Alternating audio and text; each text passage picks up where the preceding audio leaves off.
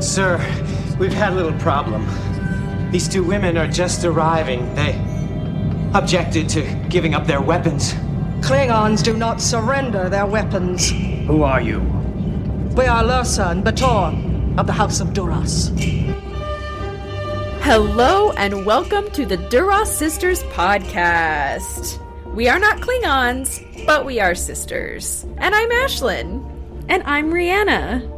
Today, we are here to discuss the time travel episodes in Deep Space Nine.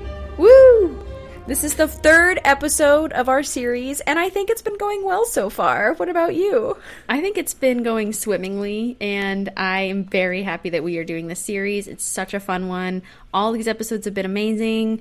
Cannot be any happier than I am. It's been interesting to see all the different types of time travel that the writers come up with for these episodes because I kind of went into this series thinking it would all be shot around the sun. I thought it would all be similar, but it's been very diverse. Yeah, I've been impressed by how differently the writers have been explaining the time travel or utilizing their techno babble to make it sound different and interesting every time. Yeah, exactly. Wow. Well, how are you doing this week, Rhianna? I'm doing all right, hanging in. I had such a blast watching these episodes that really I had a pretty great week. yeah, how about you, Ashlyn? Yeah, same. My husband, which I'm still not used to saying husband, um, my husband just shipped out to basic training because he is joining the Air Force to play trumpet. it's the most ridiculous job prerequisite of all time that you have to go to basic training to play trumpet for the Air Force. yeah, a little wild. but you know, that's how it is. So he just shipped out a couple days ago. So I'm going to see him in about eight and a half weeks. I'm going to spend that time just watching Star Trek episodes and hanging out with you, Rhianna. Sounds pretty great. Yeah. yeah. So I think before we dive into a discussion about these episodes, I am really curious, Rhianna, if you could travel into the future to any episode of Deep Space Nine, which one would it be? Okay, I've been thinking about this answer for Deep Space Nine since we started this fun little beginning question. And I would definitely travel to Trials and Tribulations so that I could watch Dax and Sisko watch Kirk and Spock. That sounds so meta and hilarious. And I could be sneaking around watching them and being like, wow, she's so much more prettier in person. And then I'm like looking at Dax and she's looking at Spock and like we're both just like, ooh. so I just think the irony of that would be really fun. And it'd be fun to sneak around and watch them watch each other. yeah, that's one that I almost said. yeah. I can't wait to literally talk about it more in an hour. yeah, same. so, what about you, Ashlyn? What episode would you travel to in Deep Space Nine? You might laugh at me, but I would travel to take me out to the Holosuite. Oh, and yes. I would join the team to beat the Vulcans. Ashlyn, that is such a good answer. And you're also an amazing softball player, so you would actually be a really good asset to them. yeah, I think it would be really helpful, and I would love to be under Sisko as a coach, you know? you you think you wouldn't be mad that he'd be yelling at everyone to be better? I mean, I'd be a little mad, but also I really understand his rivalry with the Vulcans because yeah. it's serious business. Totally. I really like that Holosuite episode. That's a really, really good choice. I just love it. Listeners, you might hear a difference in the quality of this call because uh, we've been having the worst luck in the world with, with devices today. This is our fourth attempt to try to record the pod. We're stuck on Skype. we normally have a different audio stream that we record on. Nothing seems to be working today, so we're recording on Skype. So if you hear any difference in the beginning and this part of the pod, that's why. yeah, so thanks for hanging in with us. We really appreciate you. we are committed to recording the podcast through thick and thin, so even if it's at a little bit of a lower quality, we hope you will still stick with us. Yes, exactly. so we both know where we would time travel if given the chance. Yeah. So I'm going to tell you what episodes we've watched to prepare for this time Ooh. travel episode. Yes. We watched Past Tense Part 1 and 2, Little Green Men, Ascension, Trials and Tribulations. It's actually Trials and Tribble-ations. Children of Time, and Wrongs Darker Than Death or Night. Oof. yeah, we got a nice little mix of, of everything in this episode. Yeah, unfortunately, Deep Space Nine does not have an amazing movie that we can end the podcast with this week, and so we are not quite gonna go in order because it would be so insanely depressing if we ended this whole podcast talking about wrongs darker than day or night or whatever it's called, aka yeah. traumatic episode you've ever seen. Yeah, and we've already had to watch it once for our family series, so we did not want to have to put you through that at the end of the pod. so oh, I shouldn't have even watched it in that order because it's so depressing to end on. Yeah. So we're going to have a little bit of a different flow instead of going by order of episode release. We are going to go kind of more by theme. So mm-hmm. the first episode we're going to talk about is The Children of Time. And Rhianna, can you give us a little synopsis about what this one's about? I would love to. So this is your good old fashioned, the crew is just coming home from a mission on the Defiant, and we have all the key players here on this mission, and Dax sees a very interesting anomaly type thing on this planet. No, it's not an anomaly. I don't know what it is. It's like oh, a, it's a, it's a barrier, an energy barrier around the planet energy. planet. Yeah, an energy barrier. Thank you, Ashlyn. And she is like, "Hey guys, let's go check this out. This is really interesting." And they're all like, "We just want to go home." And she's like, "Please." And then they're like, "Okay, fine." She's like, "For science, there's a colony down there, and this is the only time we'd be able to contact them. So let's go see what they're all about." About. Turns out that this is a colony full of relatives of themselves because the Defiant had accidentally traveled back 200 years into the past and they had to pretty much colonize this planet and make a life from themselves. So they are meeting people who are their like great great great great grandchildren. So there's O'Brien's there, and of course there is a host, Dax, whose name is now Yedrin. So it's just kind of wild because Yedrin has all of the true information from Jadzia, and of course he knows Sisko and everyone. So it kind of reminded me of one that we probably won't talk about for Enterprise, but one that we did talk about previously in our mm, family. Family. Oh yeah, because oh, they are family. Oh, I don't know. I don't remember. Either way, similar premise to an, an Enterprise episode. So I thought that was kind of interesting. That that's maybe where Enterprise got the idea was from this really fascinating Deep Space Nine episode. What I found very enticing about this episode is to meet the colonists and to see how they had made their lives out of this horrible thing that happened because they couldn't find a way to get back to their time. And so literally it took O'Brien like 20 years to get over the fact that he would never see Keiko or Molly again. Or I think Hiroshi's even born at that time. So yeah, it's just tough. And we see the result of all these kids and they're all named Molly or there's a whole group of Klingons who were built after the Sons of Mogh. And so it's just, it's really a neat colony, but it's also interesting to see what they built out of this tragedy. Absolutely. I was just going to mention that the episode we're talking about for Enterprise is called E Squared. So if you haven't seen that one, you should watch it. It's insanely similar to this one. I just feel like as much as we are excited as a species to begin time traveling and expanding our civilization, I'm a little worried about the frequency at which these characters meet their great great great grandchildren. way more often than should be normal. yeah, I mean, just the fact that it happens twice is it's really a Too lot to process. And I mean, I'm just going to spoil it now. The result of this is that these grandchildren are erased from yeah. time. 8,000 colonists are completely erased because Odo has a crush on Kira. I'm sorry, that is just crazy. Oh, it's crazy. Yeah. Because yeah. Kira died back in the 200 years timeline, so it's just kind of insane though that this is the result of this. And they have this beautiful scene where they think it's going to be their last day on Earth because uh, Deep on Space Nine are on that planet. Yeah. oh, thank you. But uh, it's this beautiful scene where they are like, we're going to still plant for the harvest and do what we would have normally done to sort of create and build this future. But they, the adults at least, know that they're not going to exist by sundown, which is crazy and horribly tragic. But Deep Space Nine's crew, the, the Defiant, decide, oh, we need to make this sacrifice for them.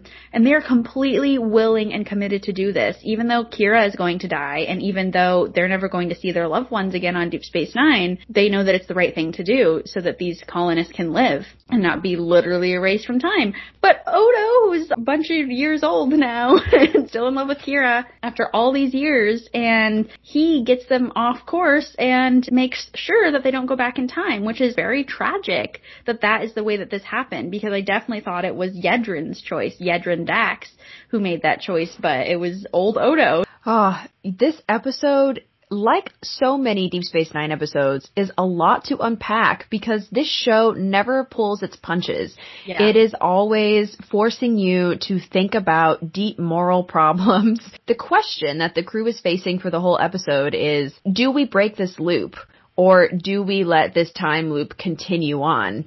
Just to track the quote unquote science of this episode, there's no explanation given about how the ship is sent back into time except that it has something to do with the energy field around the planet and there's some chronoton radiation. There's a surge of it, O'Brien says, and that's part of what zaps Kira, then somehow when the ship hit the barrier, it ricocheted and sent it 200 years in the past. The descendants of the Defiant clearly have known for a long time that at some point they are going to meet back up with the original crew of the Defiant. And so there must have been a plan or a thought about what do we do when that time comes? Because much like E squared in Enterprise, their existence relies upon the fact that this crew crash lands on this planet. And this is the first iteration of this happening. So I can't help but think just that this model is unsustainable because that means even if the crew decides once again, you're right, we can't kill 8,000 people, let's crash land again and keep this cycle going. Mm-hmm. That means that the next time around, will they make the same decision? Right. I don't know, but it also ensures the current colonists continue living on this planet. And who knows? They've done a great job in the past 200 years of creating a, a city with a good infrastructure. And it seems like there's not a lot of conflict on the yeah. planet reminded me a little bit of the culture in the inner light episode in next generation totally. where everyone is working hard and it's all about the community it seems like there's not a lot of strife it's just a lot of peace and I mean, I would expect nothing less from the descendants of a Federation ship yeah. because Starfleet has the best and brightest, and of course they were resourceful enough to create this and make it happen. There is something not sustainable about this, and I wonder what would happen if Odo had not changed the flight plan of the Defiant. They had indeed crashed. The current colonists living in the correct Deep Space Nine time kept going, what would happen round two? I just don't know. Or would it be a fixed point? Ah. Yeah, Ashlyn, I I know this is the thing that really ugh, yeah, um, Deep Space Nine really does stick us into these moral quandaries a lot, don't they? Man, this crew is always having to face these really tough decisions, and I think that their choice to sacrifice their current lives for these lives of the colonists was really admirable and absolutely something that I'm surprised, frankly, that it took them so long to decide this. Because, I mean, not surprised, I still understand, like, you have your life, you have a station to run, you have children and family that you're leaving behind behind. It was interesting that a lot of the quandary that Kira was facing was on the fact that this was her destiny. She felt as though she was predestined to have died on that planet, but also have all of these people live, you know, because she was feeling like if they went back, it would be just to save her or she would be a huge factor of why they wouldn't go back to save these colonists.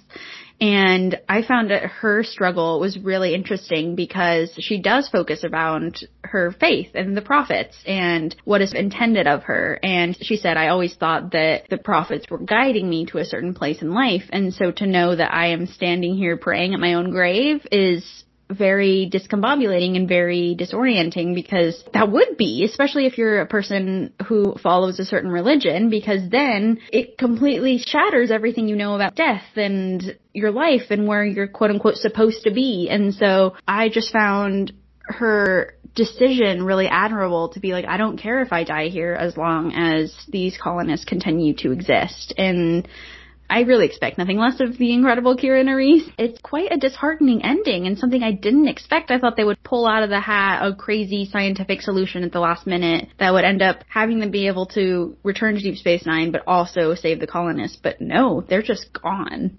Yeah, I was honestly surprised by their decision.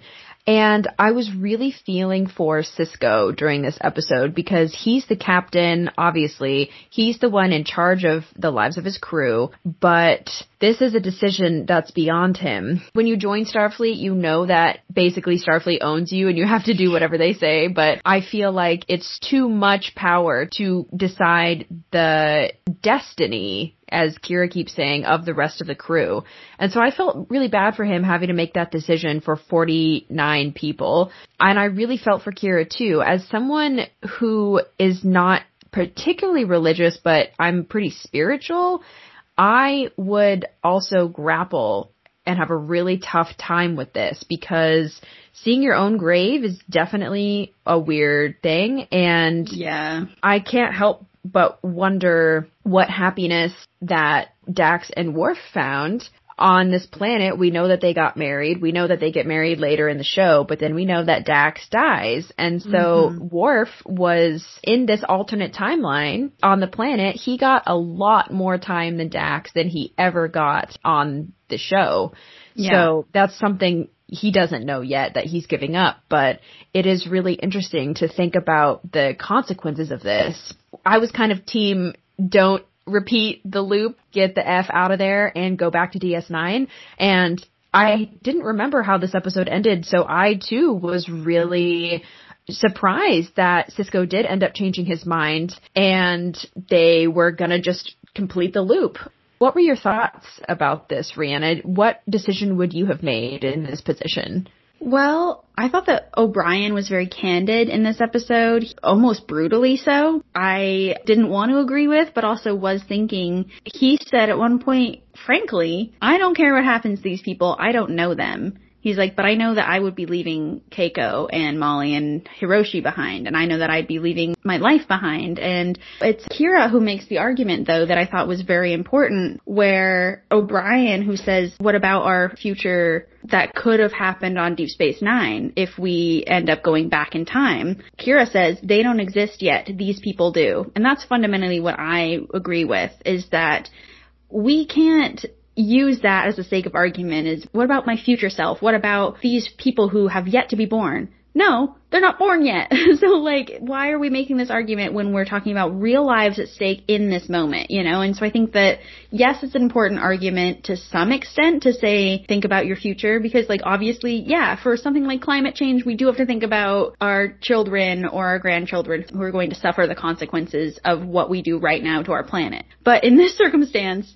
we're talking about erasing 8,000 people from existence just from one choice. And so of course it's a horrible choice choice to make, but as a viewer, I of course didn't want them to go back in time because I want them to go back to the station and everything to be back to quote unquote normal. But as Sisko, I definitely, I think, would have made the choice to go back in time and continue this loop because I don't think I could even, from a selfish standpoint, live with that on my shoulders every day. And Sisko is already living with so much on his shoulders, but also he has the pressure of being the emissary, so he'd be leaving behind that role. He also has the pressure of the war against the Dominion, and so he also has to think about that and think about where would the leadership go if all of these senior officers were gone? Would it just fall into Cardassia's hands, you know, or into the Dominion's hands?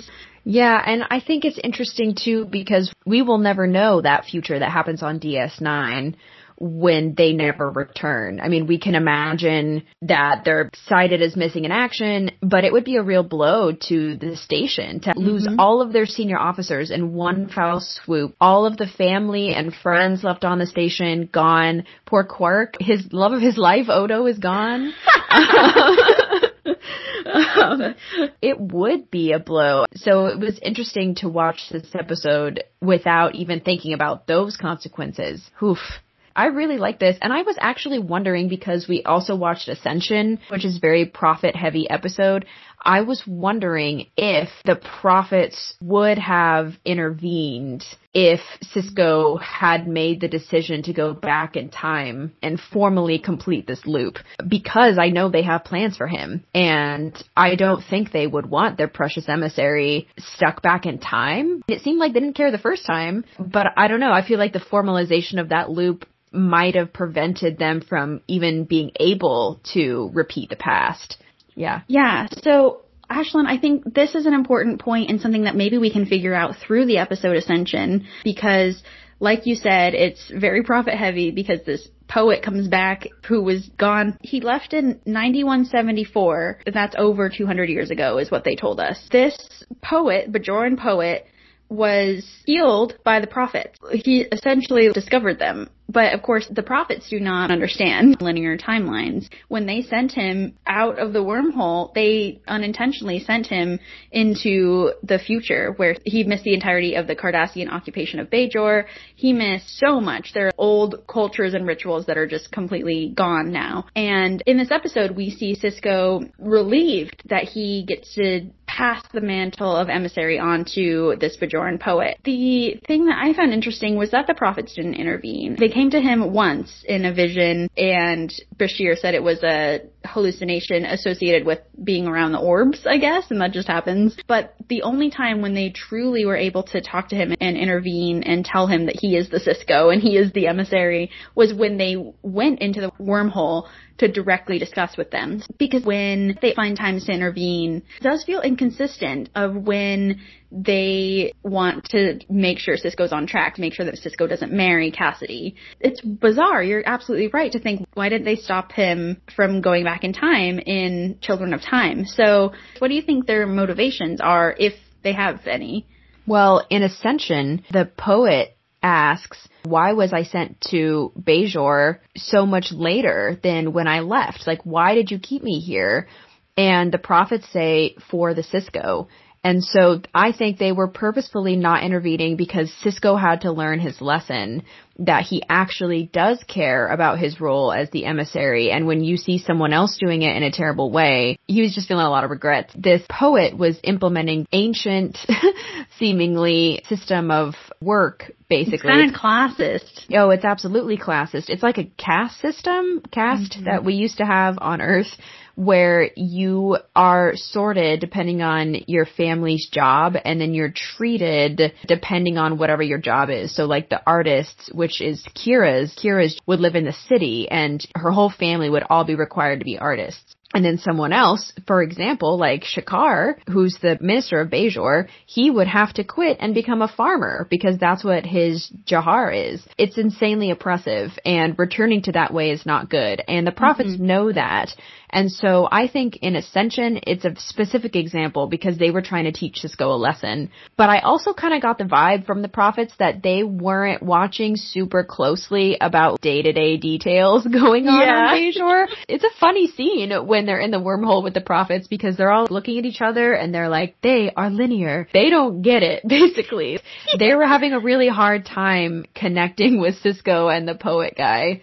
Children of Time, I more firmly believe that Sisko would not have been allowed to come back in time to seal the loop because then they would have been forever caught in the loop and Bajor would have been without an emissary for yeah. the future. And I just had a brain blast that probably because they're nonlinear, they already know that Odo's always going to save them and always going to knock them off course. And so they know that there's no need to interfere because Odo is that factor that will always save Kira. See, isn't that interesting? That is a great point, Rhianna. And I can begin to understand their perspective because in this whole episode, Children of Time, and with our characters, what is constant? What's something that no matter any iteration of a character or any timeline or any universe that you're in, Odo's gonna love Kira. That's just how it goes. And so people are always gonna find their way back to the people that they love.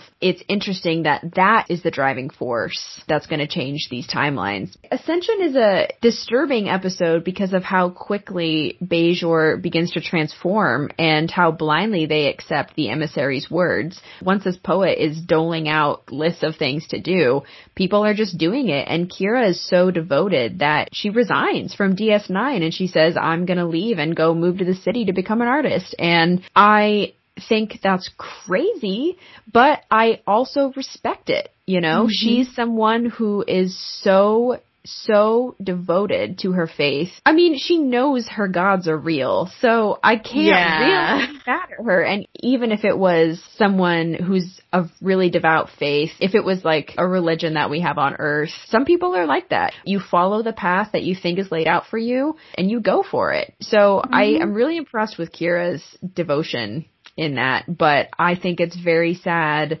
that she would have to give up her post because she's a major. She's a very high ranking officer. This just reminds me that so much changes in a century, two centuries or three or however long he's been gone, that we can't keep clinging to these things that happened 200, 300 years ago. It's completely against all logic and against the system of society that we are building now. And cough cough, we have to let go of some systems here on earth as well that are just ancient and out of touch. And I think that this is a good reminder of this and something I love so much about Deep Space Nine is they're constantly reminding us that things are changing and we have to change along with them. And sometimes that change can be good. And I'm really glad that Sisko recognized so quickly it may be a burden to be an emissary, but it's also his burden and something that he would rather be in charge of than to see Bajor go to shambles in this way where it's becoming a classist, bigoted society. Just don't want that. It's not, not great. No, you um, don't. I couldn't help but think what would be the equivalent for us as a society, and Rhiannon and I are based in the United States, so I'm thinking, what if someone like Benjamin Franklin came back, a previous president, George Washington, or someone who was so important in our history, even Lincoln. If Lincoln mm-hmm. was here today, what would he think? Would he agree with a lot of the policies that we're doing? Would he try to go back? I have no idea. Following this line of thinking was taking me to kind of a scary place because there are still so many people who really believe in following the ways of our founding fathers and the Constitution, like to the letter. If one of of them were to return and tell us, oh, you've been doing all this wrong, you've been interpreting this all wrong, people would go crazy. I've never thought about that before. So DS9, wow, we're, we're really challenging ourselves with these time travel episodes. Absolutely. And particularly, could you imagine a pope from 300 years ago coming back and then telling people how to be a certain way in religion and completely changing Catholicism to how it was 300 years ago? Sounds awful. I'm just gonna say that. You know, so it, it's that kind of equivalent, and I think absolutely you're right. It's such a good thing to discuss. One more thing I wanted to talk about with this episode that I found fascinating was that Kira remembers both the old timeline of the poem that was incompleted and then the current timeline of when it was completed because the prophet sent him back to his own time to be with his family and he was able to finish a lot of his unfinished works. And first of all, I think about if I knew Kubla Khan, the version I know, which is a fragment, and then if one day I just found more of Kubla Khan. For the noobs at oh, home, sorry. Rem- remind me which, I know the story. That's the guy who was like really high on opium and then yes. someone knocked on his door and he forgot what he was going to write and just like chilled and didn't Absolutely. finish the poem. What poem is yes. that? Um, Kubla Khan, A Vision and a Dream. It's Samuel Taylor Coleridge. The person from Porlock knocked on his door and it was like, hey dude, we're going out for a drink. Or I don't know what the person from Porlock was doing. They probably wanted to get more opium. he was so in that frenzy of writing that when the person from Porlock knocked on his door, he just completely, it all went away and he was like, well, I guess I'll just publish this as a fragment. So if someone took away that person from Porlock from time and had Coleridge finish that poem, it would have completely altered the ways in which we think about literature and stuff. And so this is a very famous Bajoran poet. And so it's really crazy that Kira still retains the memories of the unfinished poem versus the finished one. It's just bizarre because she asked Sisko about this. She's like, why did this happen? And Sisko just says the prophets work in mysterious ways. That's essentially Sisko being like, I have no effing clue. so that's also the writer saying, we don't want to talk about it. yeah, thanks for bringing this up because there's no rhyme or reason to it. I'm with Sisko. The prophets work in mysterious ways. An explanation in my mind could make sense that somehow they're able to do both get this guy back in time and he has no memories of his time on Deep Space Nine and the people in Deep Space Nine remember him. It reminded me of yesteryear when Spock suddenly doesn't exist, but Kirk but remembers Kirk him. Remembers. Yeah. yeah exactly. My good totally. friend Spock. well, keeping with the Kira theme, I think we should briefly talk about wrongs darker than day or night. I keep I saying death or night. Yeah, yeah I don't know why. Sadder. I keep saying the wrong title. Yeah, so I think let's just briefly talk about that because this is just the first of many instances that the prophets use their orb of time as a plot point to get characters into different parts of time. At the end of the episode, we're going to talk about trials and tribulations, and that's the origin of the time stone. also, tribulations. Oh, Rhianna is on my about the Tribble-ations. okay, well, and yeah, my head is just thinking about Avengers right now. It's not the time stone, the time orb, but similar concept. It's still round and it's full of time. So. Yeah. In this episode, at this point, it's just chilling on the station and there's a room you can go into and you can, I guess, be sent back in time. Okay. I have questions about this. Do you think that the prophets allow it so she has to like pray to see if it'll happen?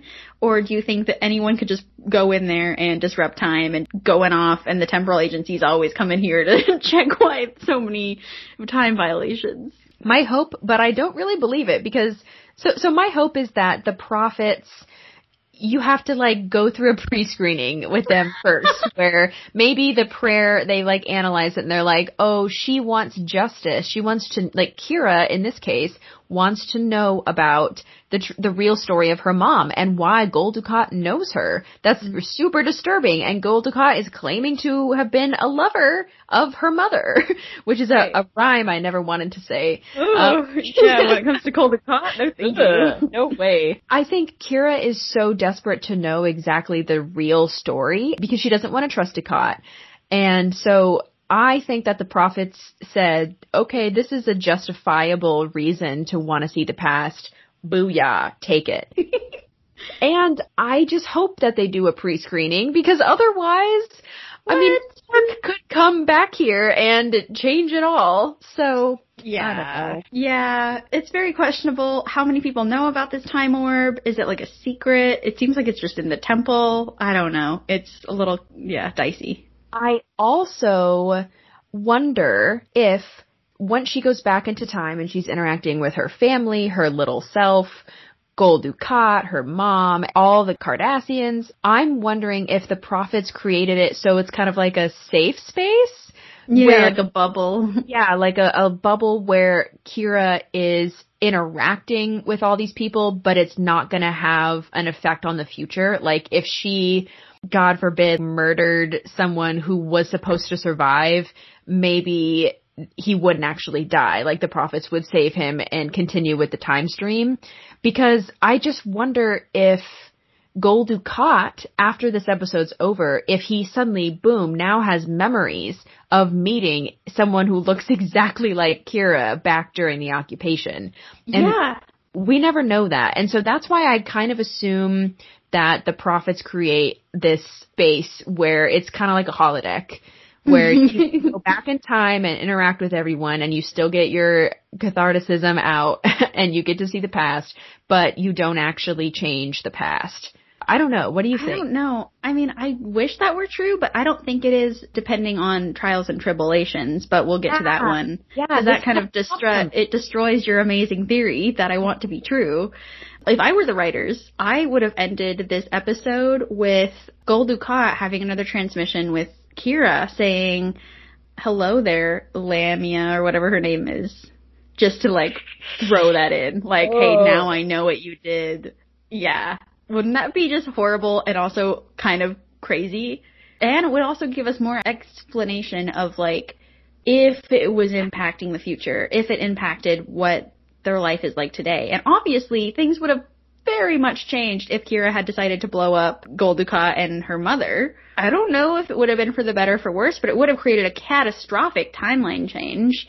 Well, and that is not even brought up. Kira no. doesn't think about it for one minute. she does not sweat over this, the fact that she almost killed Gul Dukat in the past. Understandably, he's an awful person. She has such horrible, heavy baggage with him and such trauma that comes directly from Gul even current trauma, because she has to deal with him like every day and it's awful. And so she's continuously being traumatized by this. And so yeah, I wouldn't really care if I blew up Gul but also I would care for like my future and the future of everything because it would be just completely different because he was such a huge key player in the future that Kira knows and the present that Kira knows. And so I did find that to be a little disturbing how she just does not care. She joins a resistance cell. She is ready. She just falls back into these ways because I think honestly being back in that time, it would sort of, I think for me, I would feel really displaced and very out of body and disassociative because you're back in this horrible moment of occupation and a massive key point moment of your trauma and of a whole generation of trauma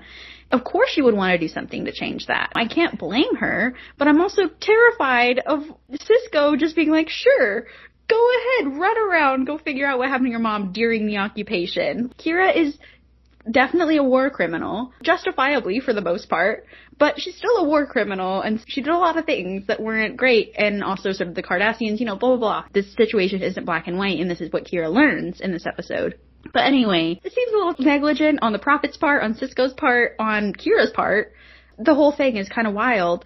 But yeah, Ashlyn, I do I do wish there was just a bubble that would protect Kira from not making anything change. Maybe again, it's the thing where like, oh, they've seen every, they've seen the future, so they know Kira didn't end up killing him. But that seems again kind of like a cop out excuse. I don't know. What do you think, Ashlyn? I think the prophets work in mysterious ways, Rhianna.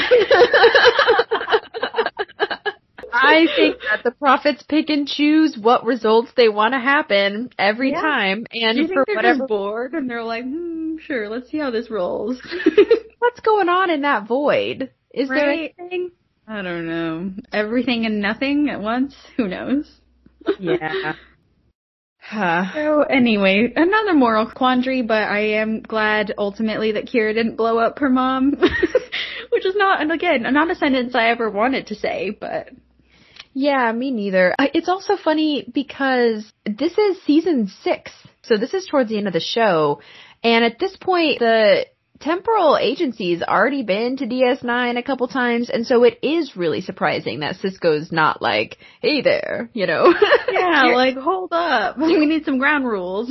yeah also, it would be really funny if the prophets had the ability to create this holodeck experience because then they wouldn't have done it for Trials and Tribble-ations just to be a little douchey, you know, just to be like, haha, you guys figure it out. yeah.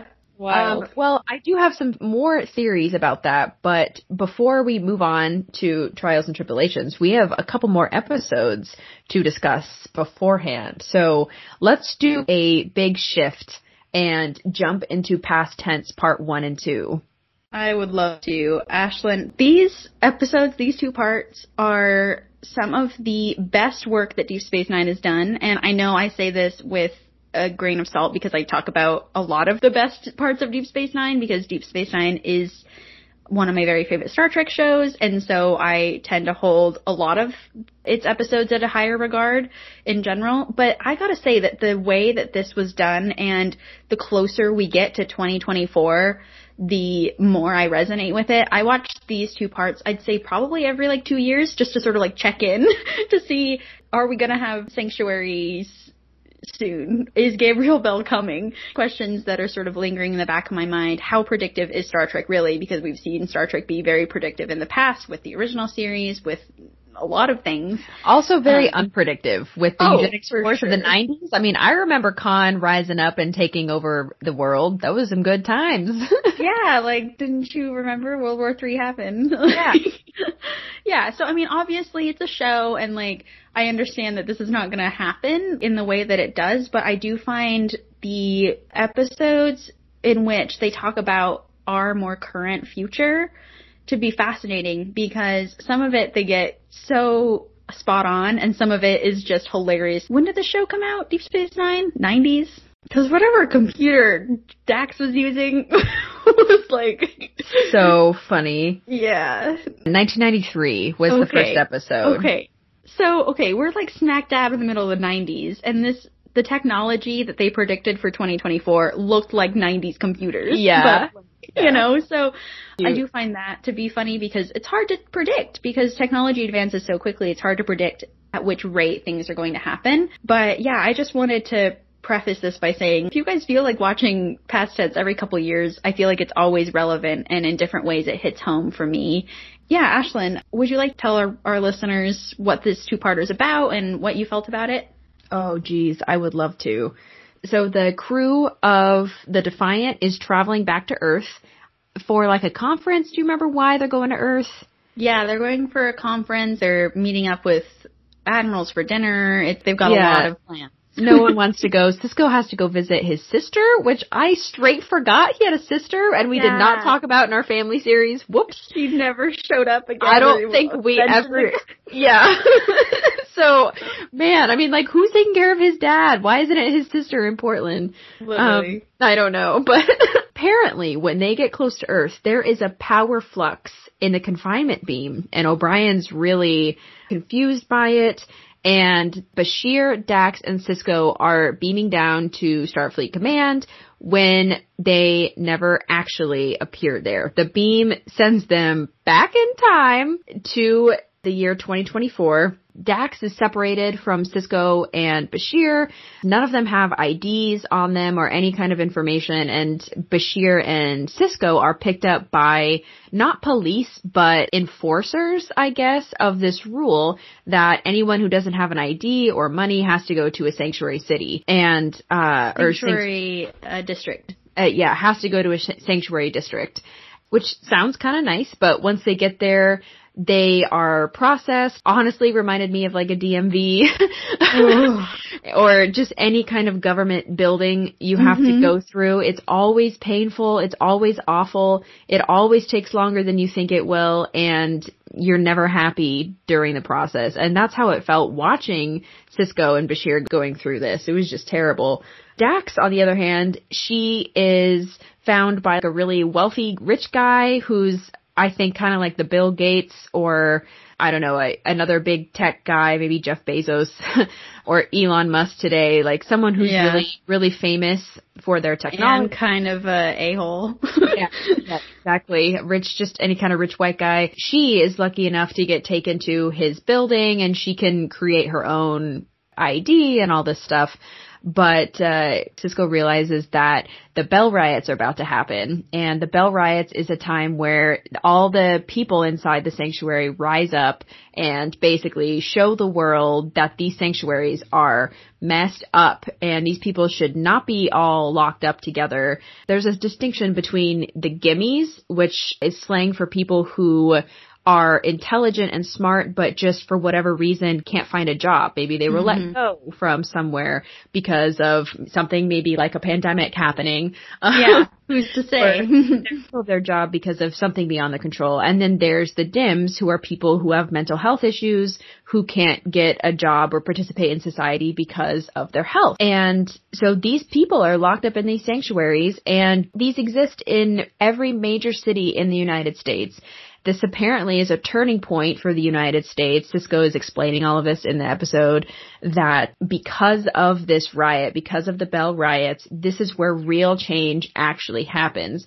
And the government shuts down the sanctuaries and actually starts spending money on mental health and starts basically fixing all of the social problems that the United States has faced. And I thought it was funny that Sisko kept saying social problems because that's such a nice way of putting it rather than white supremacy or yeah classist capitalism. This is a really, really heavy episode, a really fantastic episode. And honestly, it was kind of hard for me to watch because I am not like you, Rian. I'm not vigilant with my rewatching of this.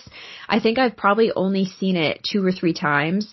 it really hit home for me for this watching, especially because both Rhiannon and I have lived in San Francisco for four years and there's a district called the Tenderloin that is filled with homeless people and a, a lot of the homeless people have a lot of mental health issues because uh, Reagan re- like mm-hmm. he defunded all of the mental health facilities in California and so everyone was just pushed out on the in streets. Nevada as well and they were shipped to California essentially. Yeah. And so it's essentially becoming an epidemic, the um, homeless, pop, mentally ill population in San Francisco. And really quick to interject, I thought that what Bashir said was really beautiful in this episode when he talks about why don't, instead of putting people who are mentally ill in a district and just pretending like they don't exist, why don't you get them some medicine that can help them be functional in society? And I believe Sisko says something like, oh, well, maybe he's trying to sort of defend this time saying they probably don't have the resources or the medicine. And Bashir argues back and says, no, they absolutely do, even in this time period, have the medicine that can, but they just don't have it readily available for people and for the people who truly need it. I thought that was just such a really important thing to remember is yeah, we still have medicine that we can help to distribute to people who need it. And he also says something else I found to be really important causing people to suffer because you hate them is terrible, but causing people to suffer because you have forgotten how to care, that's really hard to understand, is what Bashir says. And I think that that is a lot of essentially what's going on in San Francisco right now and what's going on with homeless populations throughout this country, throughout the world. We see a lot of the guards who pick up Sisko and Bashir say, you can't sleep here. There's laws against sleeping on the streets. And I remember back in 2016 or something, Denver was releasing these laws against quote unquote urban camping, which was literally just to attack the homeless population living in Denver. And so they really did a good job of highlighting the problems and showing that like this is where we will continue to spiral to if we don't work on ourselves and work on helping people around us. It's particularly people uh, suffering with mental illnesses who have no base of support. I mean, they talked about too, the sanctuary cities are not for criminals. They're not for people who have committed crimes or have done something terrible. They're literally people who don't have jobs and are unable to be quote unquote a functional member of society. And so then they're just hidden away by the rest of the world, essentially. And what is really disturbing for me to see is because I when I lived in San Francisco, I lived on Market Street, which is the iconic main street in downtown San Francisco. There were a lot of homeless people around there, but they were just doing their thing and hanging out and I never minded it too much because it was a short walk from school. I lived about one minute away from my school in the dorms. And the longer I lived there, the homeless people were getting pushed out. And mm. there were a lot of initiatives to, and a lot of stuff enforced by the police to move the homeless to the Tenderloin district. And this is, this is scary. This is similar to what we see in this episode. In fact, uh, it was the worst thing happened when the Super Bowl was hosted in San Francisco, which is funny because there's no football stadium in San Francisco proper in like the mm-hmm. actual county of San Francisco. It's about an hour south.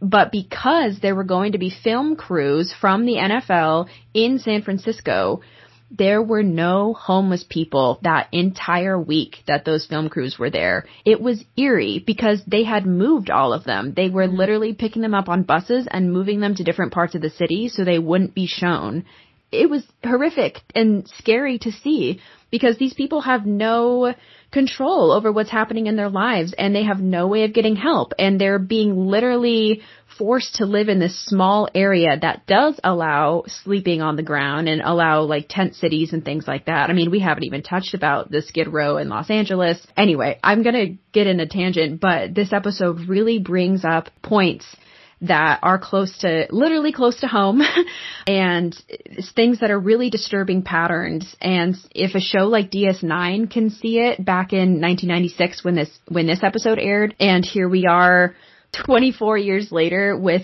the issues only getting worse, it's scary for me to see as well as having a pandemic on top of it because people are losing their jobs and the wealth gap is growing more and more and more and the the rich people are getting richer and the poor people are getting more poor. The middle class is shrinking. Mm-hmm. Anyway, I yeah. Yeah. So I I'm just worried about us. yeah. Ashlyn, I'm glad you brought up the wealthy class because I found also the juxtaposition of Dax's experience versus Sisko and Bashir's experience to be very jarring and really well done. Because Dax had the fortune of having a man pick her up, and he called her a damsel in distress, which made me very mad.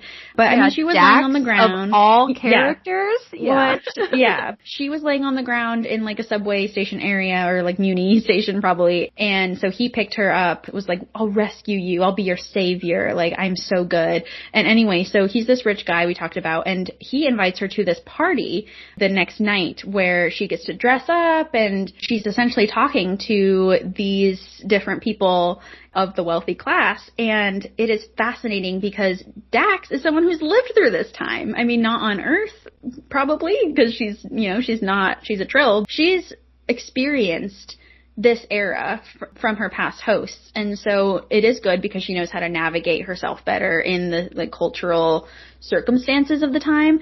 But it's also really great to hear her talk back against what these rich people are saying about the sanctuary districts. They when they talk about them, they talk about them with scorn and with indifference, essentially.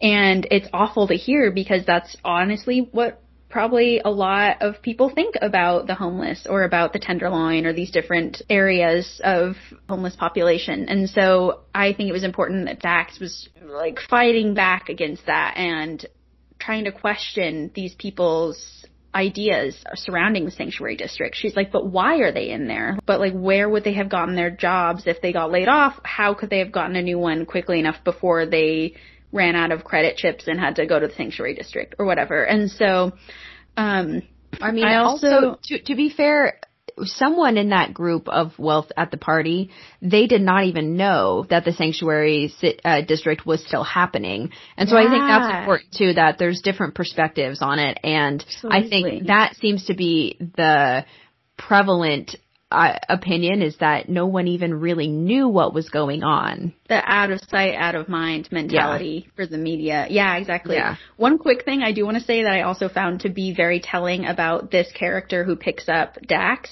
is that he is admiring Dax's trill spots and he's like, those are very nice tattoos. She's like, thank you. And he said, I had a tribal Maori tattoo on my arm, but had to get it removed to get a job. And I'm not trying to assume that he's not Maori. He looks fairly white to me. He looks like uh, someone who's not from New Zealand. And the Maori tribe are the native New Zealand tribe. And so I'm pretty sure he just culturally appropriated himself by getting that tattoo. And they're talking about, he's like, oh yes, I just took a trip to the South Island of New Zealand and it was beautiful and great. And so it's just interesting to see the disparity between these two cultures and these two parts of the episode. I don't know, I just found that to be very, very telling and very interesting. Yeah, well, and I thought it was really smart what the writers did about how they separated our two groups of the crew here. Be- and, and this is not said anywhere, but I think it's absolutely baked into the plot that Dax is found by this wealthy guy, but she's also a white woman who is asleep in the Muni underground. And people are assuming that she's hurt or that she's sick or like something is wrong. Or she got um, mugged. Um, or yeah. she got mugged, exactly. But when the enforcers or whoever see Sisko and Bashir, two men of color sleeping on the ground, they assume the worst and take them to the sanctuary yep. district. And yep. I can't help but think if that same man who picked up Sisko and Bashir had picked up Dax, he would have thought the same thing. I mean, I don't know. I don't think she would have been arrested. Yeah. And so I think that's also, uh, unfortunately, like realistic.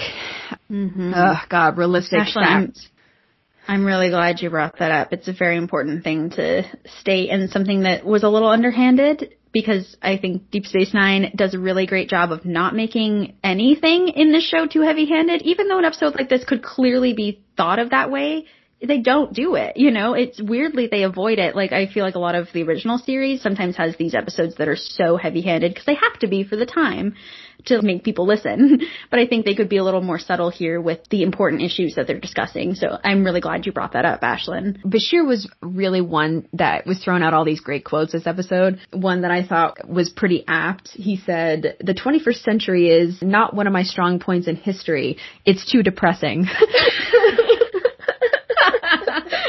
yeah, that would hit way too close to home there. I was like, all right. I was like, uh. I want to talk a little bit about the Kira O'Brien section just to put some levity in this moment. Also, just the science behind this. First of all, O'Brien said at one point that the Heisenberg buffers were not working, and I was like, Heisenberg? Like, what are, I love that they're using that word. my name. I instantly thought of Breaking Bad. But anyway, so apparently they get, what, six tries to find Sisko, Dax, and Bashir. Okay. What? Okay. Let's jump into the technical parts of this Yeah. episode. So there's several times they cut away to go back to the Defiant because the Defiant is trying to figure out how the F did they go back in time. So let me read this techno babble to you that I wrote down. This is literally what O'Brien says. He says that there are chronoton particles. Once again, we also heard about those in the Children of Time. Brian says that there was a explosion of microscopic energy passing through the solar system at the same time that they were beaming down to Earth. And because the Defiant was shielded, there was an extra amount of chronoton particles and that interfered. And that's what sent them back in time. So obviously this is straight nonsense. It always seems like the extra chronoton particles is what gets them. like if there's too much, then they're in trouble. and something about this explosion of a microscopic energy created like a temporal thing and that's what happened. And I have no idea how O'Brien, I mean, just the technology alone of being able to beam down to the past from the present is unbelievable and they should be figuring out ways of saving this so they can do it forever because what a great way to time travel. You just beam down to wherever you want to go. Yeah, and your atoms are somehow not scattered throughout space and time. Don't get it. Don't One bit. But the point is that the writers wanted a lighter part of this episode. They wanted the B plot to be, well, how is the crew going to get home? O'Brien and Kira can work on it. And so yeah, they have these really funny scenes of them beaming down. I think it's first to like the 20s and they hear a lot of like jazz and swing music and then to the 70s and then they go too far in the future. Yeah, okay. And also, during this time, first of all, they beam out directly in front of people. I mean, I, that can't be helps because they're beam out time, they get one minute in each timeline. But it's kind of hilarious because they're beaming out right in front of these hippie type looking people and they just throw up the peace sign. And so I bet they were just like, whoa, we had a bad trip. like, where did those people go? It's heavily implied that the people in the van were high on some kind of drug. Yeah. and so it kind of worked that they beamed out in front of him because they were tripping anyway. which I thought was hilarious. I'm like, wow, I'm so glad they got six tries, but it is very telling that when they're matching up to this episode, they go too far in the future, like you said, Ashlyn, and they go to 2048. O'Brien said, quote, that was more rough than Earth's rough patches. And I'm sorry. I'm sorry. It was more rough than slavery? It was more rough than England's sun Right. never sets on the empire The col- colonization. colonization, wiping out all the native tribes with the Spanish flu. We are here to assume because that was around the time where, whoops, Sisko and Bashir accidentally get into a fight that end up getting Gabriel Bell killed. So we assume that that's around the beam out time where there is no Bell riot and things continue to decline and get worse and worse and worse. But that sounds awful. Like O'Brien's like something clearly went wrong because this place is worse than before. Well, this episode, I mean, we both talked about how amazing it is, but the time travel aspect just does not make any sense at all. And so I'm forgiving it. I said this on the last episode, but for these iconic ones, we have to give a little bit of grace. For because sure. So this is the most confusing thing. Well, no, not the most confusing. There's a lot of confusing things for me. But I'm wondering because if the future is changed for them and like there's no federation and everything, and that apparently happened when Gabriel Bell, the real one, was stabbed in the fight. But at this time, Sisko and Bashir would have already saved the hostages because time just goes on and would have been exactly the same and they should have never noticed that anything was different, you know? And so it's only for the drama of the episode that yeah. there's no resolution in the future. But, I mean, do you know what I'm saying? I totally do. There's no way that their future was different. There's no way. Yeah, you just made that more confusing to me, but that's fine. well, buckle up, Buckaroo, because there's another part I thought was so funny and just amazing. Because at the end of this episode, I couldn't believe this. Okay, so Sisko, Bashir, and Dax have not talked one second to each other about how they're getting back to the Defiant. Nothing. I'm correct about that, right? You, yeah. yeah. Okay, there's no conversation at all. The only conversation happening is between O'Brien and Kira on the Defiant, and Odo's there too. Everyone on the mm-hmm. Defiant is trying to figure it out. But there is literally a line that Sisko says, well, at some point we're gonna have to find Dax and get to the beam out point so the Defiant can pick us up. Okay, they must have just meant the place where they beamed in. But how would they know that the Defiant was going to come and beam them up? How would they know that the Defiant was able to come and find them? And would the Defiant fly back? They're, I guess, really trusting their coworkers to be like, they're Starfleet officers. They're going to figure out how to get us back. It'll be fine. yeah, I thought that was so funny. And it's just because the writers spent all of their time writing this amazing piece about social justice and yeah. forgot about the technology. Yeah, there's even 1.2, like you said, like why would it be different? I guess it would have for that time where Starfleet doesn't exist anymore because of the Bell riots didn't happen again, I guess it's they're trying to pull a city on the edge of forever. They do this a lot where like something bad happens in the past and then Starfleet's just gone. like no iteration of it or anything. But it works in city because it's a the Guardian is the transition between the past and the future. And so right. the fact that they're just seeing a view screen of history. And so whatever the results happen, they're just on the planet chilling. Yeah. But there's nothing like that for the Defiant. With the Guardian, it's more explained. The Defiant is actively experiencing normal time. Yeah. it should be. Also, Dax, Sisko, and Bashir never talk about how they traveled in time. There's not even a sentence about mm-hmm. any kind of theory. Like when Sisko and Bashir are waiting for three hours to be processed in the Sanctuary District, they're not like, oh, by the way, how did we travel back? They're kind of just like, well, we're already in some crazy effing situations so many days in our lives. Let's just roll with this. We don't have time. I love it. I love it. I mean, I, I guess at that point, you're just in Starfleet. You're like, anything could happen. We have to be prepared and our crewmates will come get us. Yeah, exactly. This is completely justifiable, the fact that Sisko has to take the place of Gabriel Bell in the history books because he's literally dead and he's like, we have to restore this timeline. We have to make sure that the Bell riots happen. Which of course, again, is Sisko being incredible and putting a lot of undue pressure and stress on himself, but also because he has to save the world. this happens to Benjamin Sisko like on a daily. And so I find that to be just, of course, crazy high stakes and bananas that temporal investigations didn't come and ask them about this at all. And like he did say, oh no, there's this picture of me at the end. It's Gabriel Bell and Julian's like, at least it's a good picture. And he does say like, oh, temporal investigations is going to be on my butt about it or something like that. So I am glad that they had a little reference to that, but I was like, yeah, you bet they are. like you impersonated a literal hero in history and a focal point of change but at least you did it right and at least everything happened okay. I cannot believe that none of those hostages died, honestly, like with the chaos of the situation. I think similarly to how Kirk handles time travel, Sisko knew that this is a point in time that changes everything.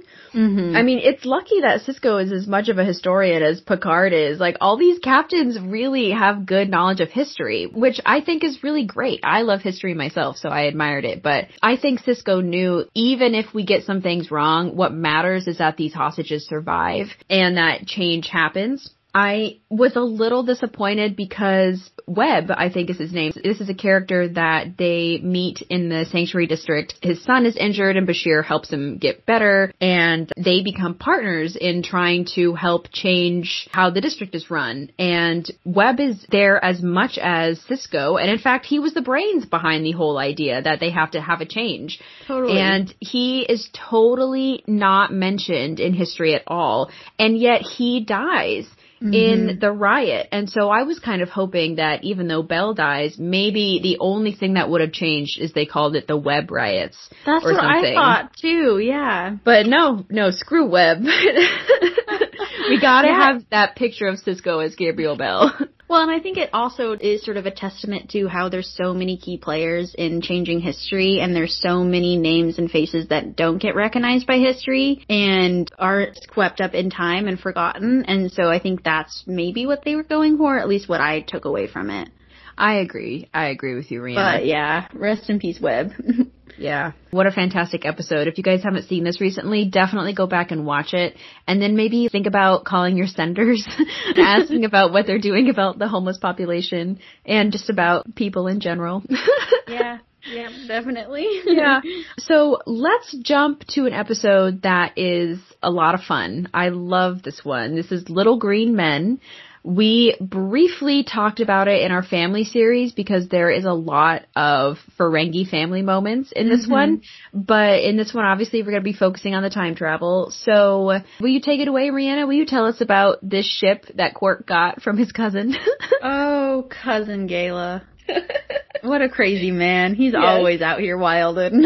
Um, so, first of all, I think it's really great that Nog got a little travel book from Earth and it's all past, present, gives him some information. He got it as a going away present from Bashir and O'Brien because he's about to head to Starfleet Academy. And he happens to stumble across the Bell riots and sees the picture of Sisko. And he's like, doesn't this look exactly like Captain Sisko? Yeah. and Quark goes, oh, all humans look alike.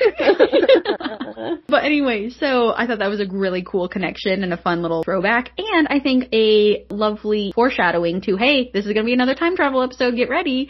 Because then a couple minutes later, because Quark is illegally smuggling kemocite and because cousin Gaila is actually not great and he gave him a ship that literally is unable to drop out of warp after it goes into warp that is very dangerous and it'll tear the ship apart. Yeah, I love Rom's delivery of that when he's telling Quark what's gonna happen. He's like, we're gonna burn up to bits.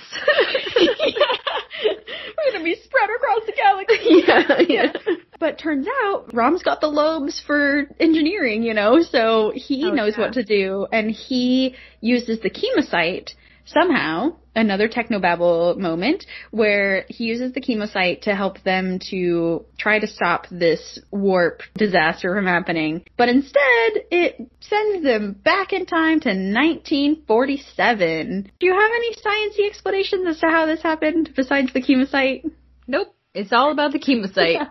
okay, cool. What I super enjoyed about this episode, it reminded me a lot of the original series episodes that we talked about in time travel, especially Return to Tomorrow, because it was similarly talking about, oh, won't you just write it off as a weather balloon? There's UFO sightings all the time. And of course, they utilized this in the episode where at the end they said the Ferengi ship was a weather balloon and all of that. But I did find it to be really interesting that a lot of the episode was from the people's in the past perspective. So we got to see the nurse and her husband talking through the one-way mirror thing and listening to them talking Ferengi.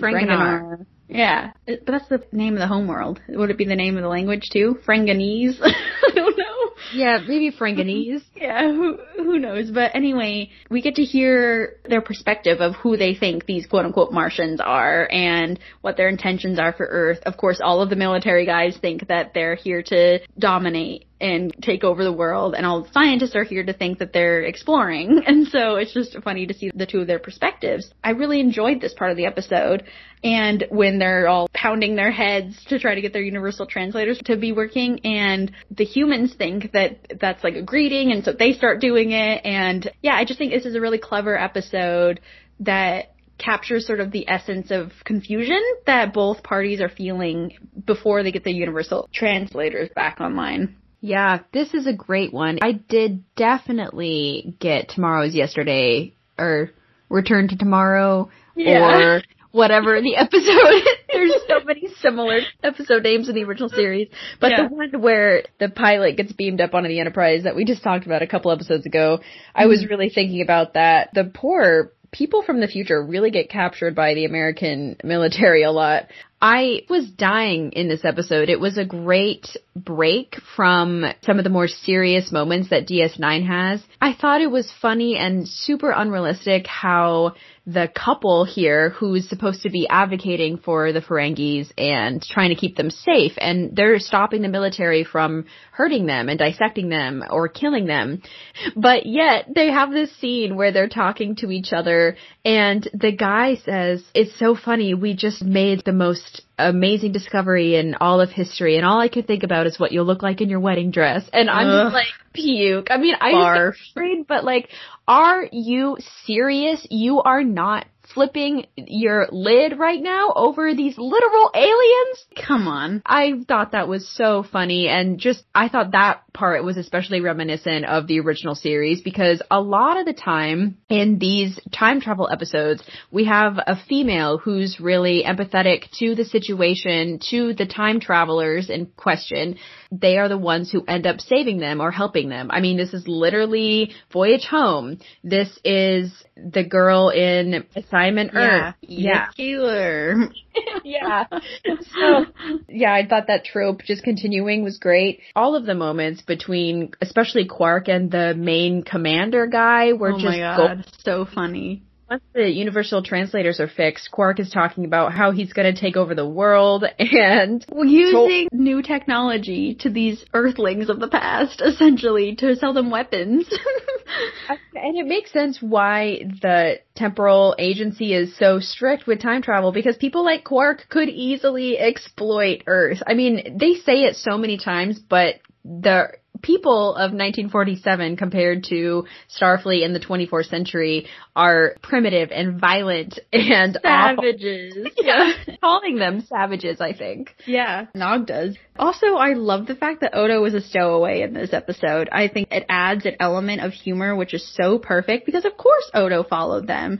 This is Odo we're talking about. He is the most suspicious of Quark to ever suspicious of Quark. like he is just constantly tailing him, constantly turning into bags to stow away and see what Quark's up to. He knew he was shipping the kemocite, and so I think it's hilarious that Odo is a dog in this part, and then also bizarre that no one was watching Odo transform into a human from the dog form. No one was out there watching. They don't have cameras. I mean, I guess they're in the 40s, but like, still, you're like a base where are your cameras? Where are your surveillance? How did they not know that Odo was this dog? I don't know, it's just bizarre, but hilarious that Odo is literally pursuing Quark in his illegal endeavors into the past. And luckily he was there because he was a good help in getting them out of this sticky situation and also sort of putting a leash on Quark and saying, no, you can't sell futuristic weapons to these humans. They will annihilate each other in like a year or less. So, I mean, yeah in the dynamic of the family, no one is going to be able to stop Quark from no. achieving his dreams. And so thank God Odo was there to have be the voice of reason and say, Quark, you literally, you're going to get yourself killed. yeah. Well, and Nog really does try though, which is funny because yeah. he plays right into what the military humans think of them. He says, "Oh, we're actually here for galactic domination, and there's nine thousand more ships coming your way, and they're all armed to the teeth or whatever." And of course, Rom's in the background just like Moogie. so you know, it's all chaos it's not going to help their situation to say that we're coming to take over your planet, Nog. Like that's not, you know. So I am glad that Odo was here and that the scientists did the right thing and were prepared to let them go and let them return back to their time because I love that the scientists are sort of the people with all of the Starfleet values. Like that's what we assume in Star Trek all the time is if you see a scientist, either they're gonna be a part of Starfleet or they're Starfleet leaning, you know, or at least they have more empathy for that. But what I thought was absolutely insane was that it happened to be a testing of a atom bomb happening just around that time where they could use a big nuclear explosion. Such good timing that they could use that and Thank God. to get back. Well, first of all, I like that Rhianna, your brain separates people versus potential Starfleet and not potential Starfleet. I just walked down the street being like, ooh, that person has Starfleet material. You're like, that person could be definitely an ensign. And I also love a quote that Quark says at the end of this episode. He says, just remember, under that placid Federation veneer, humans are still a bunch of violent savages.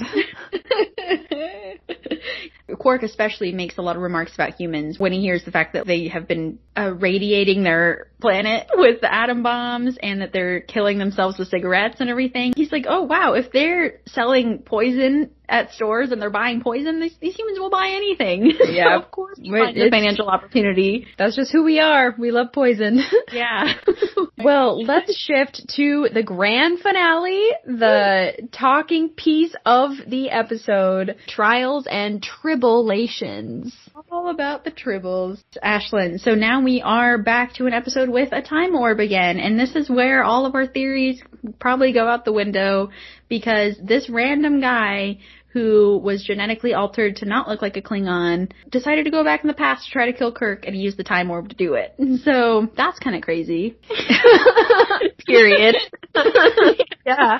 Well, I think it's crazy that the Cardassians are just giving up their time orb that yeah. they have and giving it to the Bajorans. And so, I mean, yeah, this is like a peace offering because the Bajorans are trying to collect all the orbs that was taken from them during the occupation. But I wonder, this is my own fan fiction, that maybe the time orb didn't work for the Cardassians because the prophets mm. didn't want to activate it for them, but it works for random the, Klingon, random Klingon spy. I don't know. Just out of character for the Cardassians to be that nice. I adore the beginning of this episode. It's something we talked about when we were doing our original series time travel episode that we get to finally see temporal investigations come and talk to Sisko and this is how we learn about the episode. He's telling us the story. Apparently, Kirk has 17 temporal violations on his record. I'm like, yeah, that tracks. I'm kind of sad that we didn't get to see all 17, but if it were probably a five year mission, we would have, if TOS would have continued. So many violations. It definitely all wasn't during the five year mission because we know he does it at least once in the movie era. Yeah. But that's a lot of violations. so many, Kirk. And it's hilarious to see how done these temporal investigation agents are. They are so tired of people going back in time and being reckless. And one of the men says at one point, he's like, how did you get back in time? Please tell me it wasn't predestined paradox. Yeah, exactly. Which is something that they talk about later is Bashir's worried that he's going to create a predestined paradox because he thinks that this random crewman on the original Enterprise he wants to bang is his great great grandma or something. And so he's worried he's creating a predestined paradox. But yeah, so it's really funny that the temporal investigation guys are like, oh my god, was this a time loop? Because we hate those.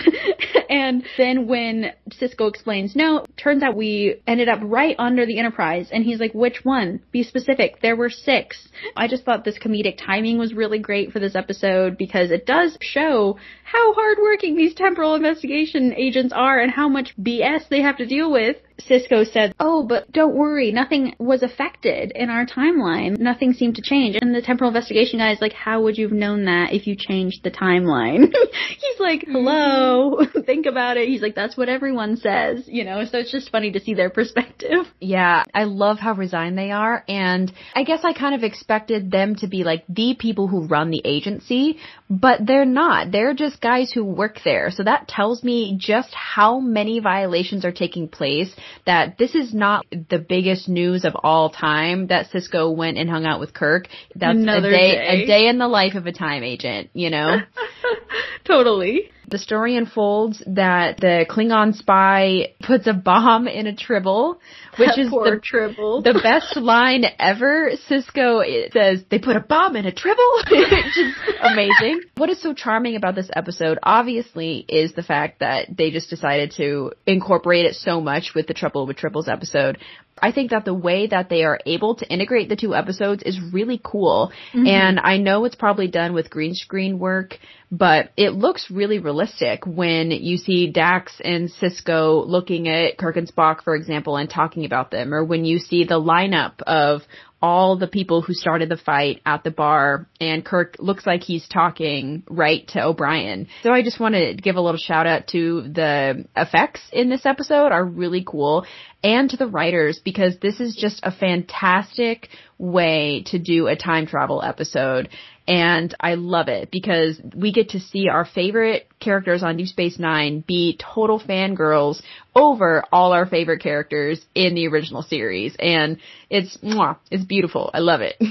I agree. And it also is such a love letter to TOS, to the fans. It's a great reminder of how fantastic The Trouble with Tribbles was as an episode, and it's honoring that by continuing its Tribble legacy. And I love that. It maintains the similar humor and style of the original series, not only in the looks, but in the music and the pacing and the comedy, I think, is very original series, and they did it so well. It makes me so happy, like that they had an ode to that. And also the fact that we finally get somewhat of a retconned explanation of why the Klingons look the way they do from Worf, because that has probably been a question going through message boards since message boards exist.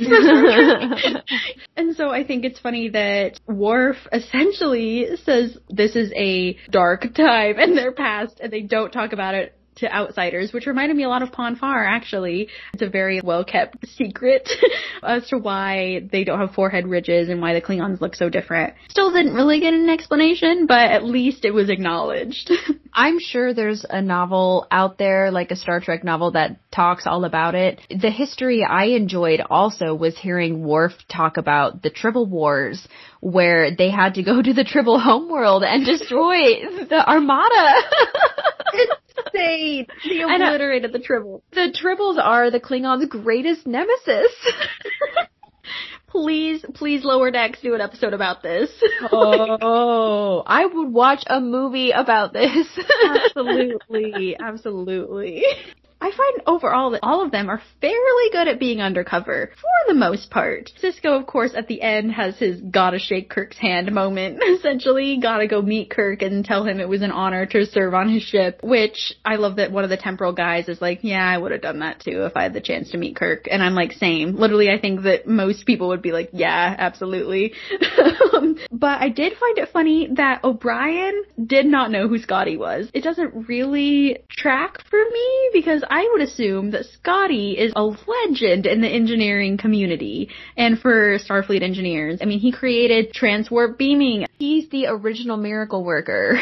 yeah, he's where all the other stressed out engineers get their motivation. And so I just thought it was hilarious that first O'Brien doesn't know who Kirk is or what he looks like, and he doesn't know who Scotty is. It's just so funny. And I also love that O'Brien's claim to fame is that he lied to Kirk in the lineup. I love that too. I also love that we find out because Dax, of course, she has lived through this time as well, mm-hmm. and she's really nostalgic for these times, for like the classic design of the tricorder. 23rd century design. Yeah. She's like us. She's like all the Star Trek fans. Literally. Them getting ready in their outfits made me feel like I was about to go to a Star Trek convention. Yes, it was hilarious. Exactly. They all had the 70s hair. It was amazing. Mm-hmm. And I love that we find out that Dax, one of her previous hosts, had a love affair with McCoy. Ashlyn, are you jealous? I am jealous. I feel like I wish I was the daughter of that union.